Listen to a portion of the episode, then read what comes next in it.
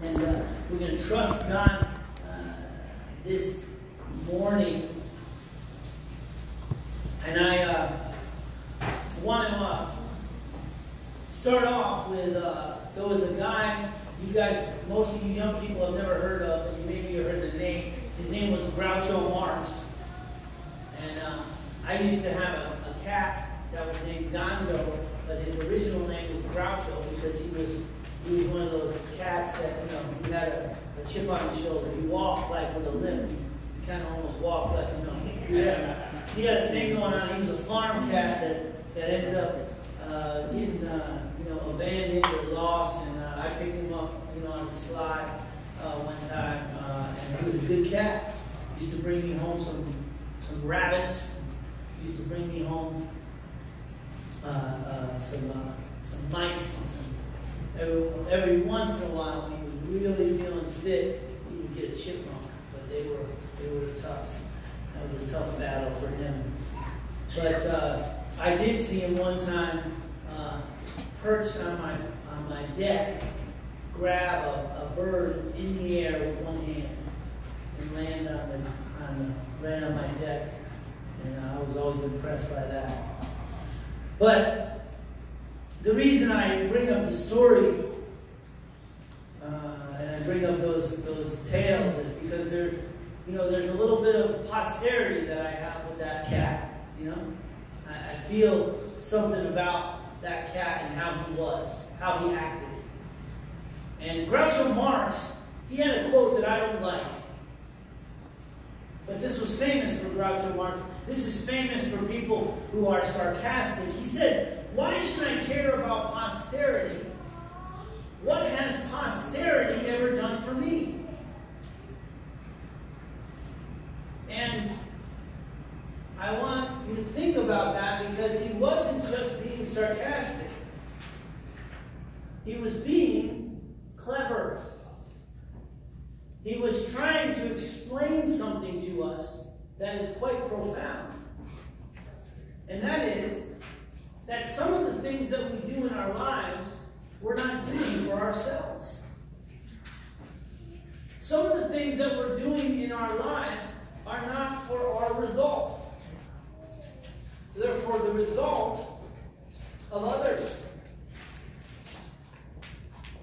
I want you to think about that as I preach this message for posterity's sake.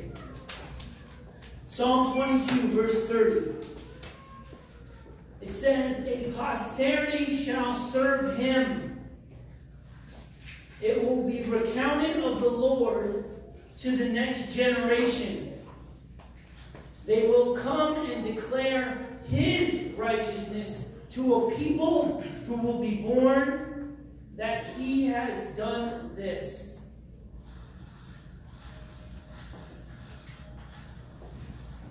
R.K. Harrison translated it Posterity will serve him and tell of the Lord to future generations.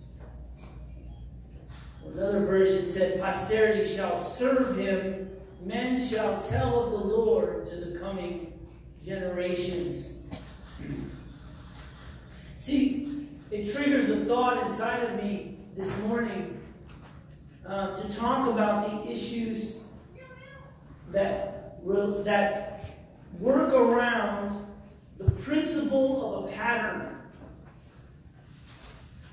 That we are partakers as a fellowship of something that is greater and transcends uh, mere methodology or even rules or even a sense of principles,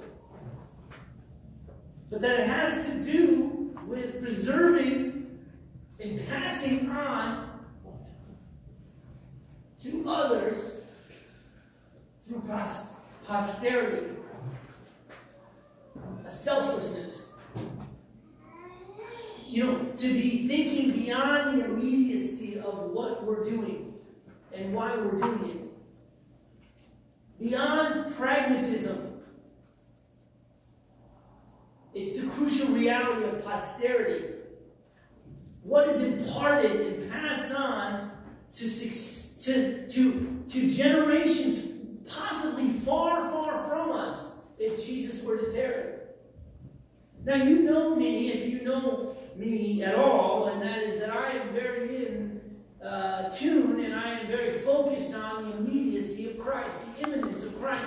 I believe it is what dictates our behavior, like I shared during Bible uh, study. You know, I believe that uh, when my parents were away, right, I acted differently. Talked about the Doritos that would sit on the table all day because my parents weren't home.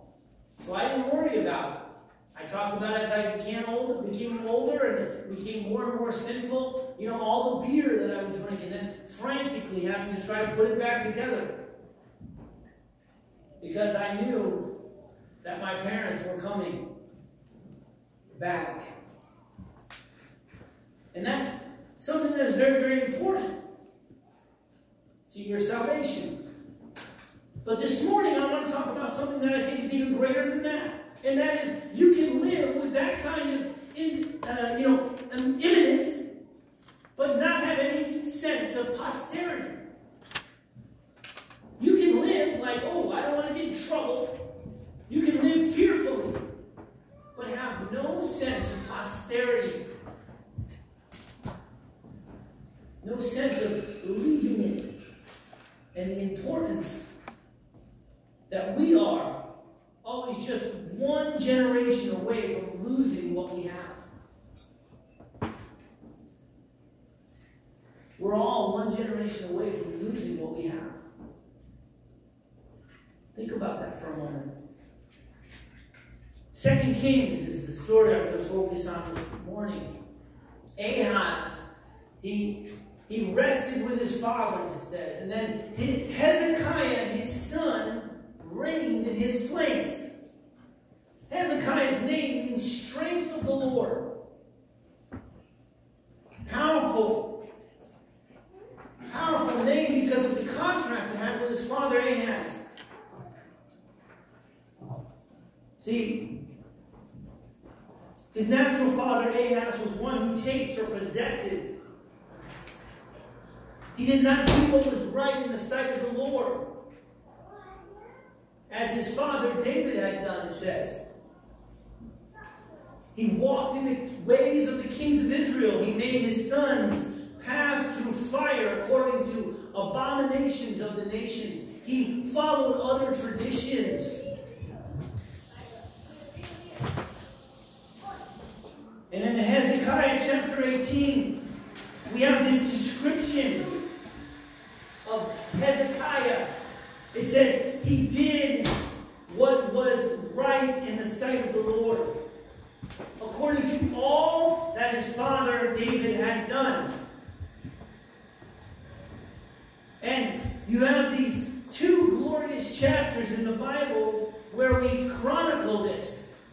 Not just accomplishments and victories, but we chronicle a man who was zealous towards the Lord. He was thinking about God. He was thinking about the imminence of the Lord, the closeness of the Lord to his nation. He was a son of David. Even though he was far removed from David, he was a son of David because he had the same heart and the same passion that David had. He was a breath of fresh air for the nation. He was a man sent from God. In contrast to the wickedness of those who preceded him, even his own natural father. You know, Ahaz probably named him strength of the Lord, thinking, look at what I have taken from the Lord. He had an unrighteous idea about it. But the Lord had a different intention. And it was Hezekiah, while sick and near death, that Isaiah prophesies to. He says, Thus says the Lord, set your house in order, for you will die and not live. Talk about a great word from the Lord. Right? Imagine if I came over to your house, you were sick. Right? That's what happened. But he he turns his face to the wall, it says, and he prayed. And you think he prayed something pro- profound? No. He said, Remember me. And I want you to think here. Because God spoke again. He says, Go back and tell him, add 15 years as a sign. The sun was literally moved backward 10 degrees. A miracle happened. I've heard scientists explain this literally occurred. There's something wrong with it with the table. When we try to study the, the, the sun and its movement, there's a problem. Because of this miracle that occurred by God.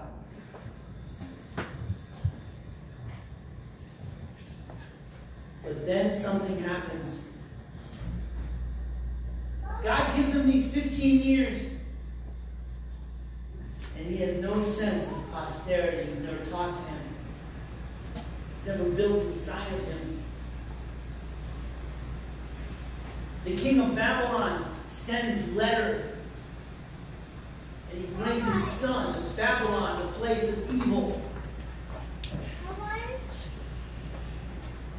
And all of a sudden, Hezekiah knows I got a few extra years, and he starts to give attention to something. And so, through his indiscretion, through his lack of discernment, he shows all the treasury in his He shows this son all of his goodies. Look at me. Look what I've accomplished. Look what we've done. Isaiah comes back on the scene. He says, What's going on? Who are these guys? Who are these men that showed up? What do they want?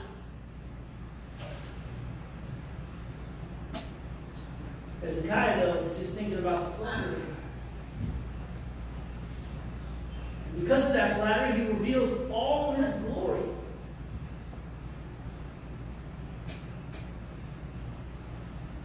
And listen to what Isaiah says. He says, Hear the word of the Lord. Days are coming that all in your house and what your fathers have accumulated will be carried away, nothing left. And he will take away some of your sons who will descend from you, and they shall be eunuchs in the palace of the king of Babylon. It's an astounding word from God. The great King Hezekiah, sovereign hand of God on his life, delivered from death, broke the pattern of ungodly heritage. The Word of God identifies him with David. He has gifting, he has grace. He threw off the yoke of, of oppression that was coming from his enemies. It says in the Bible, he expanded the city over two times that of Solomon.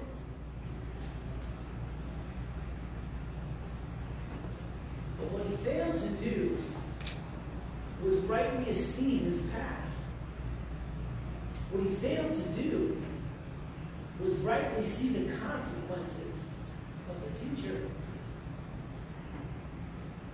And I'm intrigued by this. I'm intrigued for us, and I'm intrigued for this church. Hezekiah said to Isaiah, you have said is good. And then he says these words Won't there at least be peace and truth in my last days? Look at this. It's a great godly man, yet he misses something important. I don't want to be, you know, too judgmental. The guy is a king, all, you know. But it seems there's a mixed message here to us, isn't it? He just told what will happen. He just told, he's just told the effect, what his posterity will lead to. And he's grateful that the judgment isn't going to befall him in his generation. Consider this in the midst of all we do. Because I want to tell you something. It's crucial this morning that we are not just seeking success and revival for us, or even discipleship just for us. To merely build our work and build our own little monument. My house, my car, my things that God has given me, that I've done through living a godly life.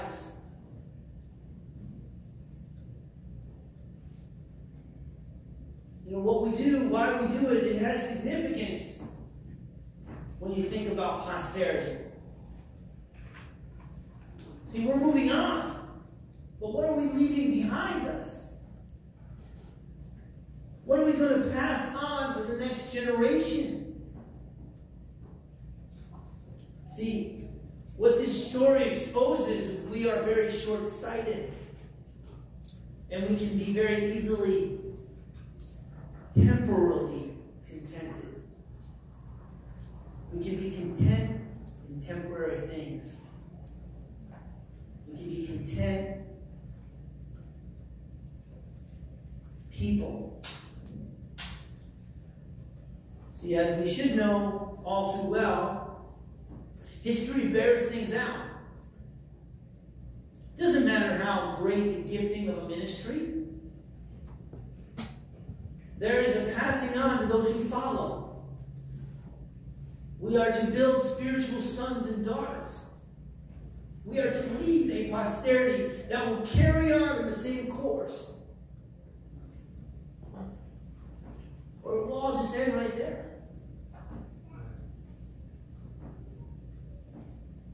Every day, God's plan and purpose clearly entails a faithful passing on of all we have to others. Passing on something. Abraham. Think about the great test that Abraham has. He's preparing to offer up his only son, Isaac. That he feared God and he will be faithful to train his household. The old saying, a man doesn't plant a tree for himself, he plants it for posterity.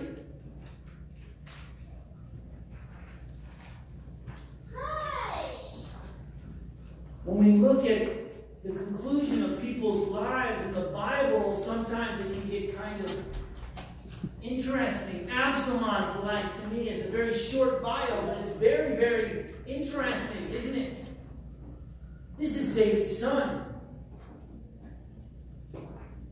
Now, Absalom in his lifetime, it says in 2 Samuel 18 18, listen to these words. Now, Absalom in his lifetime had taken and set up a pillar for himself, which is in the king's valley. For he said, I have no son to keep my name remembrance. He called the pillar after his own name, and to this day it is called Absalom's monument. Now, that might not seem very interesting to you. But the interesting thing to me is that 2 Samuel 14 says he had three sons. But we don't know what happened to these three sons. See, there's no son to keep his name in remembrance. So this is all he had to perpetuate a family line was a monument.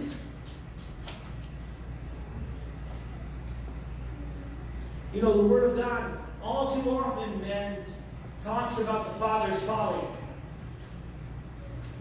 the outworking of divine judgments. they're not immediately realized. It's their posterity that paid the price. I had a conversation just recently with my wife. And she said, You know, I just stay at home. And I said, No, you don't. I said, I put you in charge of the most important thing in our lives my son and my daughter, my posterity. I put her in charge of that. She said, Well, you're in charge. I said, Yeah, you better believe me. Because I can't mess up. I got one shot. That posterity matters.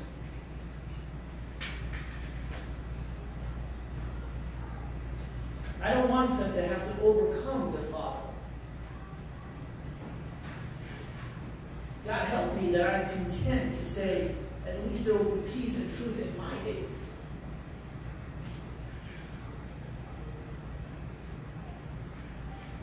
There are several examples of this.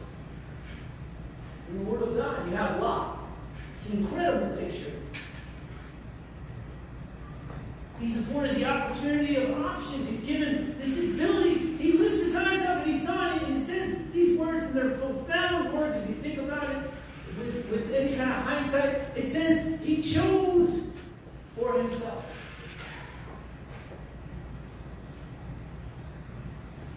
It was pleasant, beautiful, it was great. His family could have had a better life.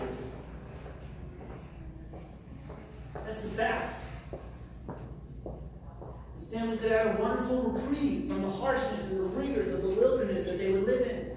Oh, That's what he was thinking.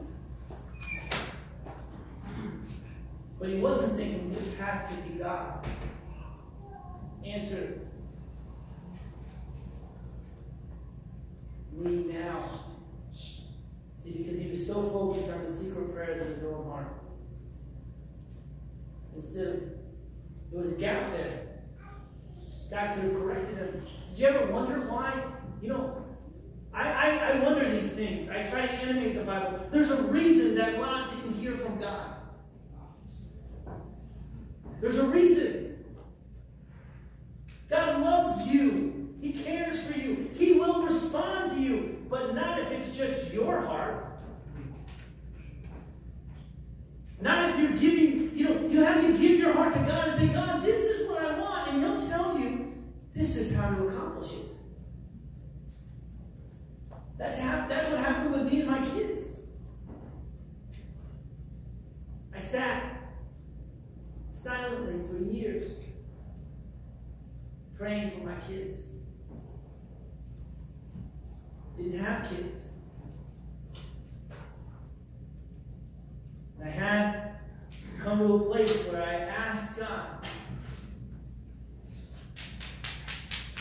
And God told me to serve Him. See, it's one of the great tests that we come to all of us when we really do have options to choose. And the immediate implication isn't obvious, it's not there. You know, one of the wisest men that I know is Rick Serber from the Mother Church, and he shared with me one time. I asked him, uh, I don't know what I'm doing. This was years ago, and I said, I don't, I don't know what I'm doing. You know, but I want to, I want to serve God more, and I don't know how to do it because I, all I've done in my whole life is, is worked in bars and restaurants, and you know, it's hard to serve God and, and, and work every Saturday and Sunday. It's hard to work nights, weekends. You know. It's, it's hard. And I said, I have no idea what to do, you know. I said, I just want God to open the door for me. And he said, just don't forget to tell him to close every door that he doesn't want you to walk through. See, sometimes we need pastoring. I've noticed that just in my few years of pastoring, those who make choices to depart, to go, and do other things, there's not an immediate judgment. Doesn't happen that way. That's why it's called backsliding. Because they just slide right back into their old life. And I have some insight, not from being a pastor. I have the insight because I did it myself. I stand to a testament. Listen, some of the marks you see on me, some of the, the blemishes you see, some of the errors that you see inside of me, they're from those 14 years out in the wilderness.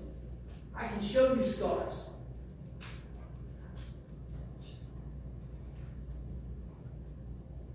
There's a reason I ain't on Facebook.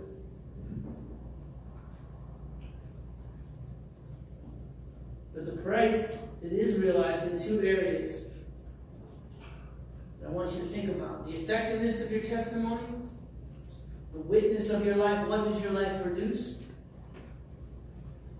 And posterity, your family, your children. Some of the saddest words in all the word of, word, uh, in all the word of, uh, word of God is what would have been. Saul, rebellion, failing to do what God had commanded to do.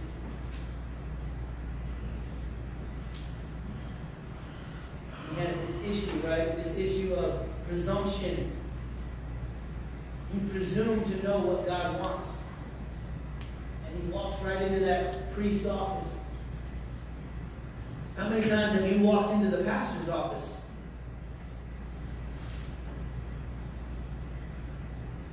I've seen people that this is their issue. They, they disobey God and now they're trying to make it up. And they just want to steamroll over everybody that's around them. It's in their heart. Because they will not submit. Think about the opportunities this man had. And when I think about Saul, he's one of the saddest cases because I like Saul. I like him. I remember his story. I remember reading his story and being shocked because I didn't read the Bible. I was Catholic. So when I actually read it, you know, I never thought about it. But you know, this guy was humble. He was filled with the Holy Ghost. He was gracious. He had a loving son. He did some things right.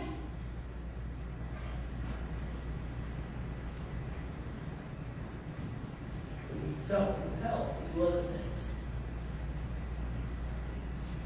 Which would end in him feeling compelled to kill himself.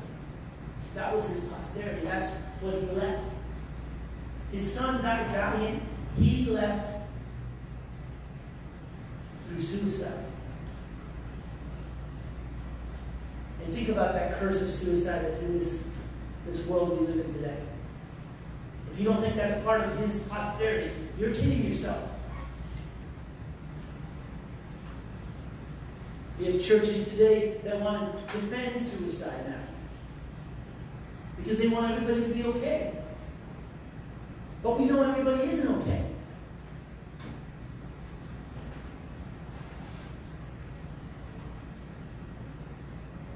See, what's at stake is posterity. I'm, I want to read a scripture here Nehemiah chapter 4, verse 14, as I close. It says, And I looked and arose and said to the nobles, to the leaders, and to the rest of the people, Do not be afraid of them. Remember the Lord, great and awesome, and fight for your brethren, your sons, your daughters, your wives, and your houses. See, far too often in life, we're not only just fighting the wrong battles, but we're fighting the wrong cause. We're here to fight for our children. We're here to fight for our sons and our daughters, our wives and our houses.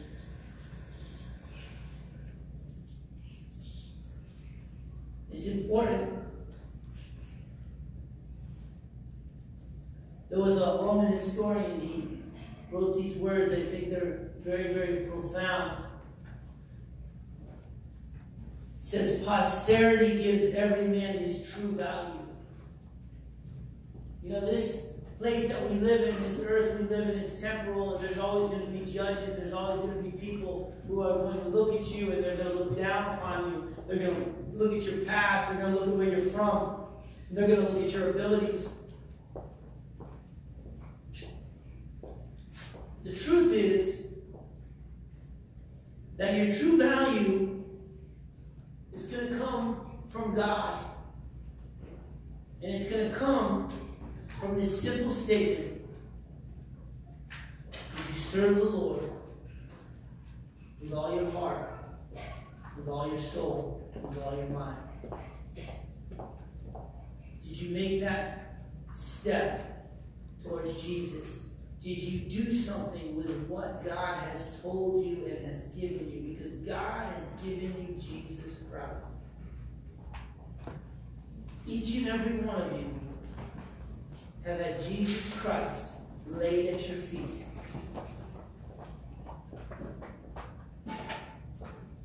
And the truth is, if you will just take that with a little bit of posterity and say, God, I will serve you.